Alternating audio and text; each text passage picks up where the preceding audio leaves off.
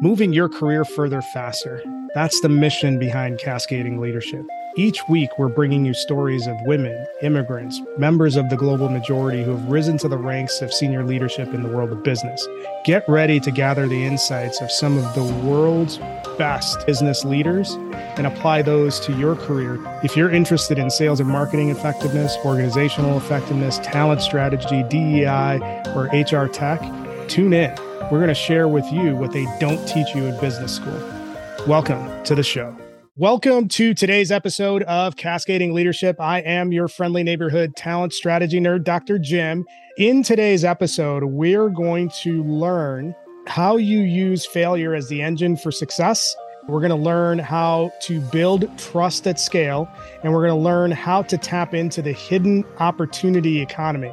The person that is going to guide us through this conversation is our featured guest, Tara Gooch. Tara, welcome to the show. Thank you. Thank you. Pleasure to be on the show, first off. And I hope to really help the audience learn from my just my story, my background, and where I came from, and hopefully it's inspiring for some people. Tara, super excited to have you on the show. I know you and I have connected on LinkedIn and we have conversations back and forth. And every now and then we'll have some shady, weird people that send us messages about crypto, crypto, and we're alerting each other about that. So there's a there, there's a bit of history there in that respect. One of the things that I think is going to be super valuable for our listening and viewing audience is for you to share with them a little bit about what you're doing now. I am involved in a lot, but I'll focus on Best Branding. So I'm the CEO of that. And Best Branding was formed during COVID. So during, geez, I guess it would have been June of 2020, we started our company. And my husband and I, we started it together. And he's a graphic designer by trade and hasn't been involved in graphic design and advertising for about 20 years.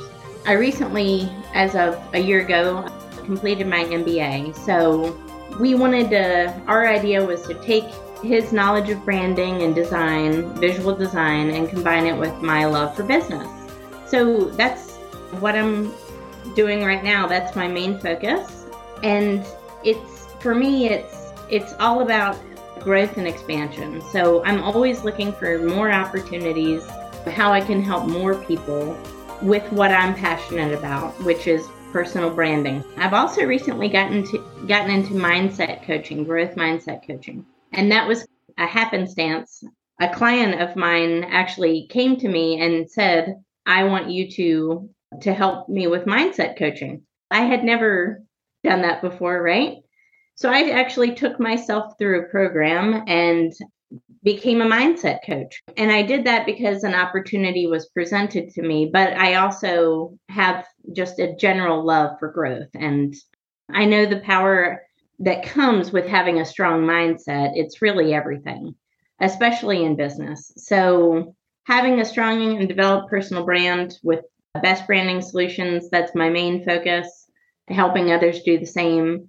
And then, as well as helping other people improve their lives with the power of mindset. There's a couple things there that that caught my attention. One was that you launched Best Branding Solutions in the middle of a pandemic. Uh, a lot of people don't think of that as the optimal time to launch a business. And my question is, what made you decide to launch at that point? And I think your answer is going to be particularly relevant because we're two straight quarters of negative GDP. So that means we're in a recession, depending on how you define it. Things are getting redefined all the time.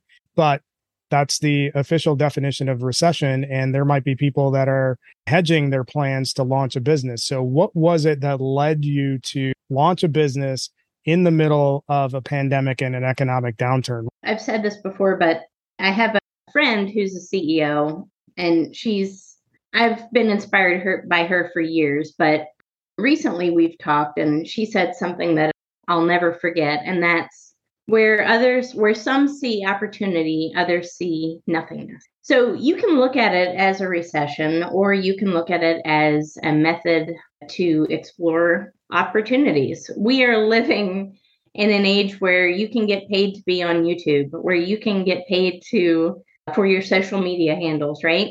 There is plenty of opportunity and Stu Heinecke's book, How to Grow Your Business Like a Weed, he talks about that. And part of his weed strategy, his methodology, is that if you act like a weed in business, you can be recession proof and you can actually even thrive in a recession.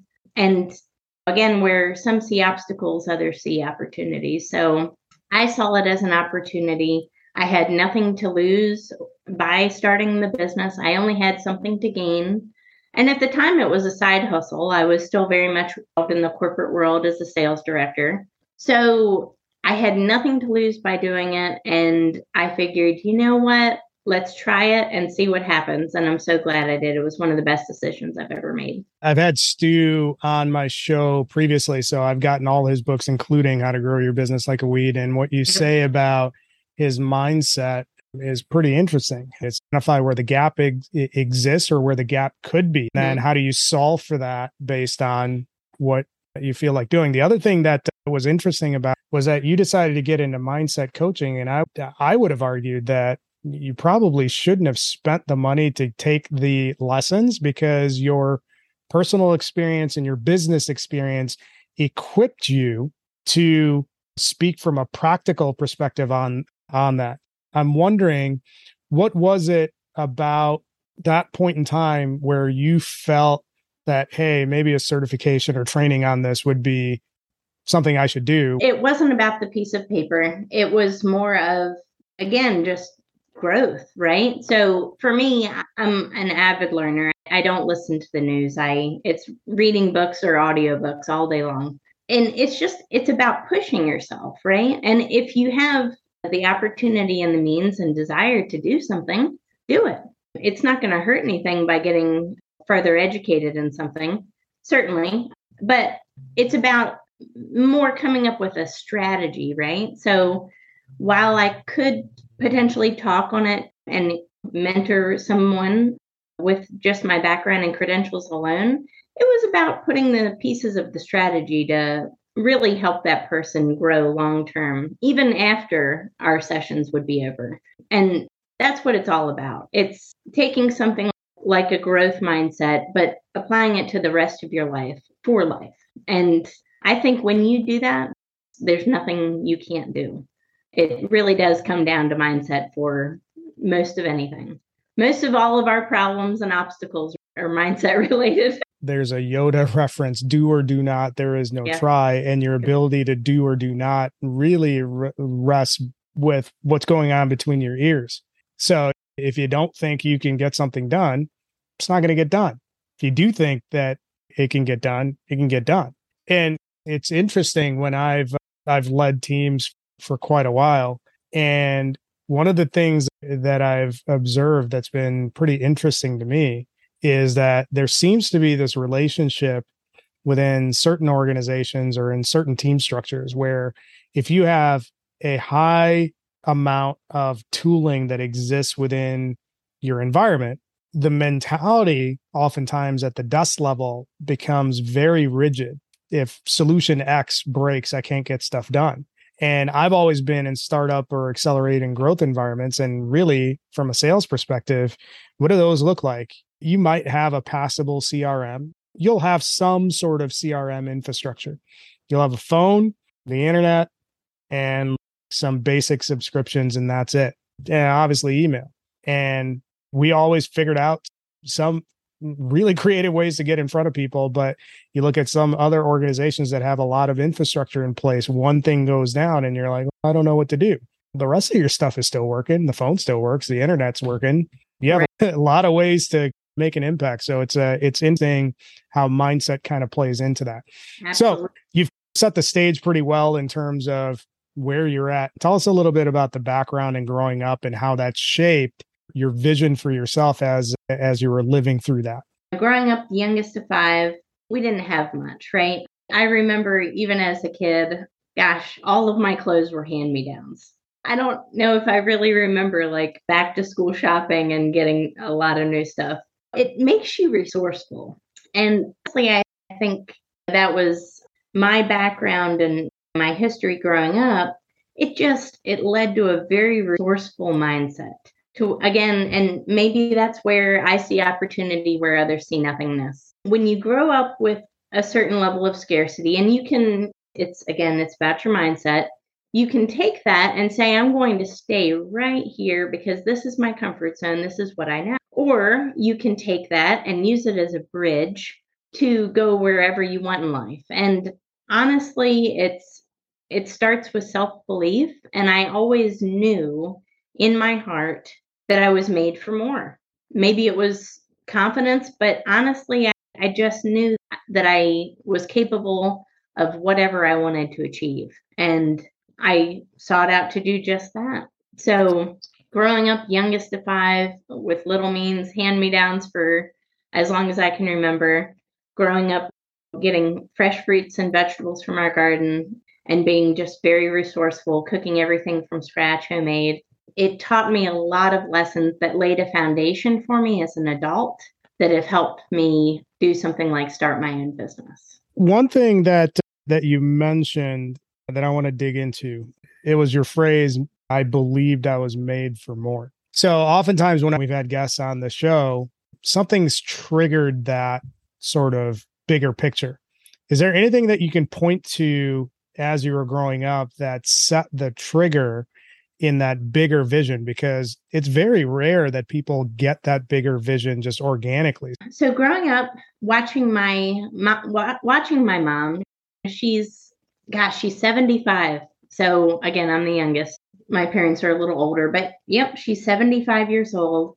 Growing up watching her start her own business I should say businesses. She had her own cleaning business and she would clean houses and she had a regular clientele that she would work with and she had a business partner. Growing up and seeing that, I think was a really important lesson, especially as a, a girl growing up. Being able to watch your mom start her own business and elevate herself and make the money that she wanted and needed to support her family but then she also catered as well. So my mom is a great cook. She's fabulous. And if anybody ever comes over for dinner, she makes enough for an army, that's for sure. But she catered and she would cater holidays. And that's how it started Thanksgivings, Christmases for families. And it got us into a different circle because she would cater for wealthy families. And seeing, yes, I while I grew up with little means, I was also exposed, and I think this is really important. I was exposed to what it could look like. So again, working with wealthier families, going in their homes, growing up with them essentially, them trusting you, you trusting them, and seeing what it was like to not have little means and to really live a life of abundance showed me that if it's possible for them, it's possible for anybody. Your mom had two businesses. So that entrepreneurial gene in you, or at least trigger, started really early. But did you ever get an opportunity to ask her why she decided to go out on her own versus just get a paycheck from working somewhere? I think there's just more opportunity to go out on your own, Jim, and more freedom. She did not graduate college. She went to the University of Maryland, but it she did not graduate. I think she maybe had completed a year. In those times, I would say, so the early 90s, I don't know if there was as much opportunity. Maybe she didn't realize there was opportunity. I'm not sure. But I know my mom, she's, she's, I would call her a, a very a much a servant leader. So she enjoys helping people. She enjoys leading through service. And for her, that translates to cooking. She loves cooking. She loves doing for others. So she took what she loved doing and what she was just good, naturally good at. She was, she's a mom of five kids. So she knows how to cook for an army anyway. So she took what she was naturally good at, naturally gifted at, and applied it to a business where she could make the money she wanted and have the opportunities that probably were not as presented to her as readily available as possible. That right there is something that I think I'm going to call out. And and your phrase was took what she was good at and yep. decided to turn it into a business. I think there is a broadly applicable lesson there. You and I see the world very similarly. And I think one of the things, one of the regular conversations that I have with people on my team is that you should be intentional about taking your desk and at whatever point in time it happens to be and applying a CEO mentality to your desk. And when I talk about it, it's not work like ridiculous hours and all of this sort of stuff. When I say CEO mentality is how many different income streams can I generate from where I'm at right now? And I think your point about, or your mom's point about take what you're good at and figure out how to turn it into a business. There's tons of application there. You might be a mm-hmm. writer, you might be a speaker, you might be good with tech, you might be good with any number of things. Like all of us are good with a whole lot of different skills.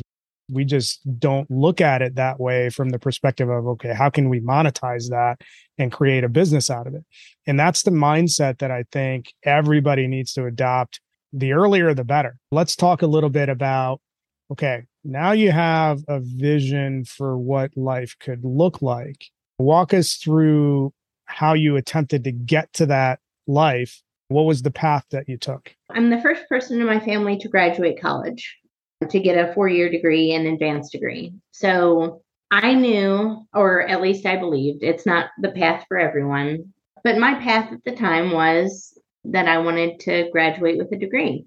What I did not want was to graduate with a degree and an exorbitant amount of debt.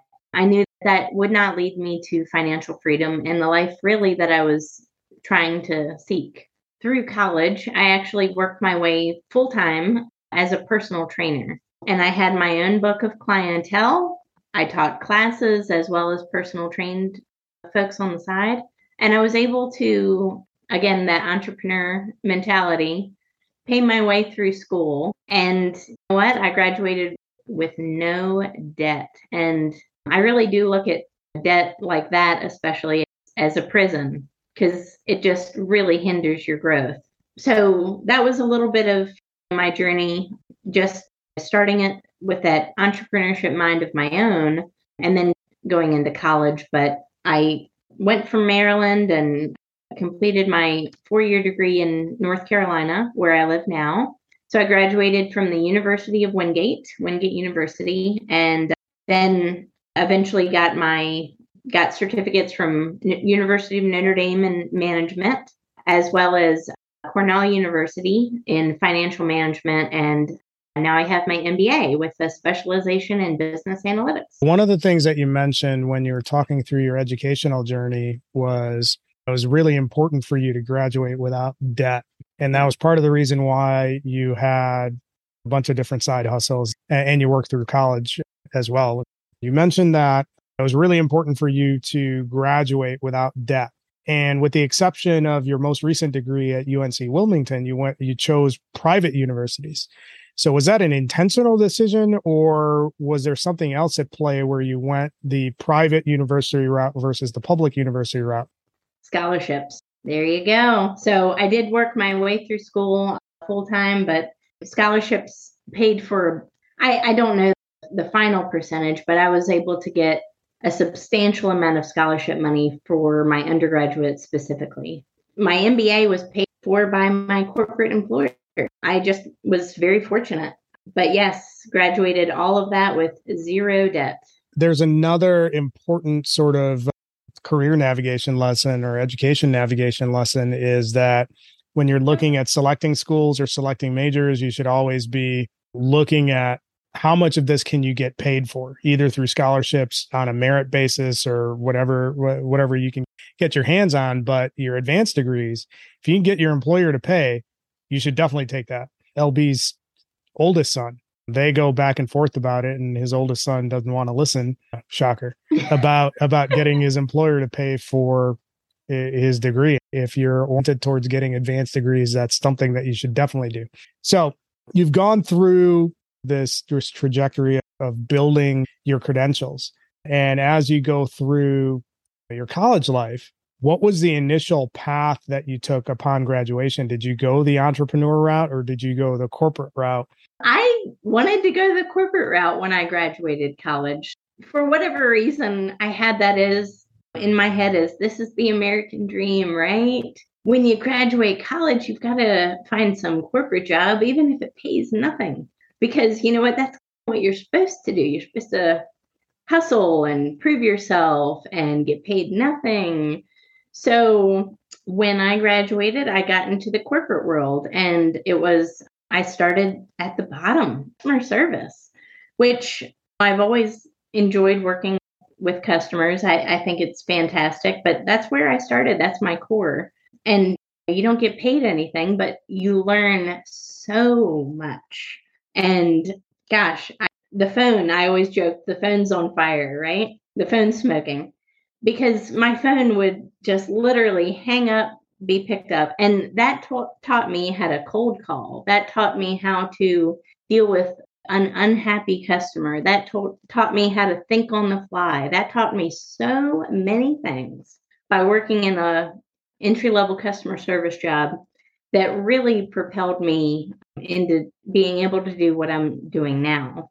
If I were to take it all back, would I have had the same course or would I have started my own business out of college? I don't know. I don't know if I would have had the the confidence out of college to be able to start my own course in the down the path of entrepreneurship. So I think at the time it made sense for me, but that's where I started. I started with customer service and it steadily propelled me to be able to transition into a sales career. And if you're in business, you're in sales.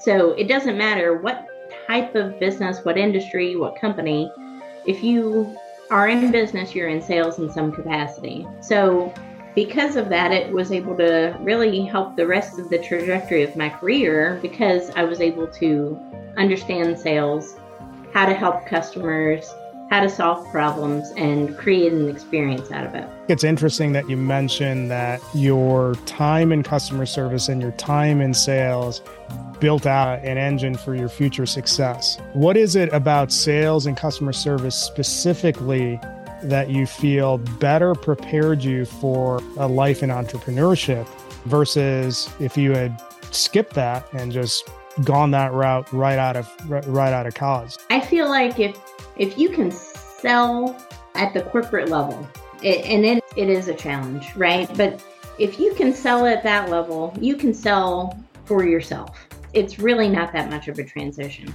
Being able to sell is a fairly transferable skill. You can take that anywhere, right?